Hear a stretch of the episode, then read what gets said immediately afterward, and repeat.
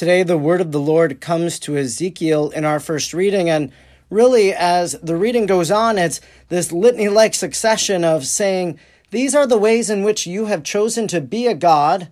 And then the word of the Lord reminds them, But you are not a God, you are a man. Here's a line from the reading worthy of our meditation today. Because you have thought yourself to have the mind of a God because you have thought yourself to have the mind of a God.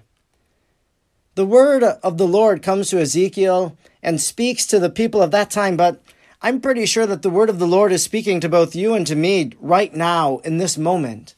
Because how is it that we think ourselves to have the mind of a God?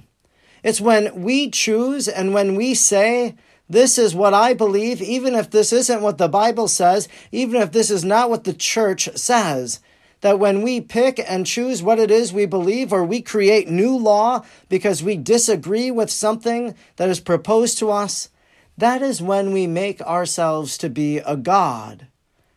What is it that we need in our life? We need to have the humility of heart to say, You are God, and I am not. You are God, and I want to serve you. I want to know you. I want to love you. You are God, I am not. Today, maybe our prayer should be Lord, enlighten my mind so that I might know you. Enlighten my mind that I might love you. Enlighten my mind so that all my thoughts that I think are from you and are holy. It's a good prayer for us. And as we pray for God to enlighten our mind, well, then we will begin to think like God thinks.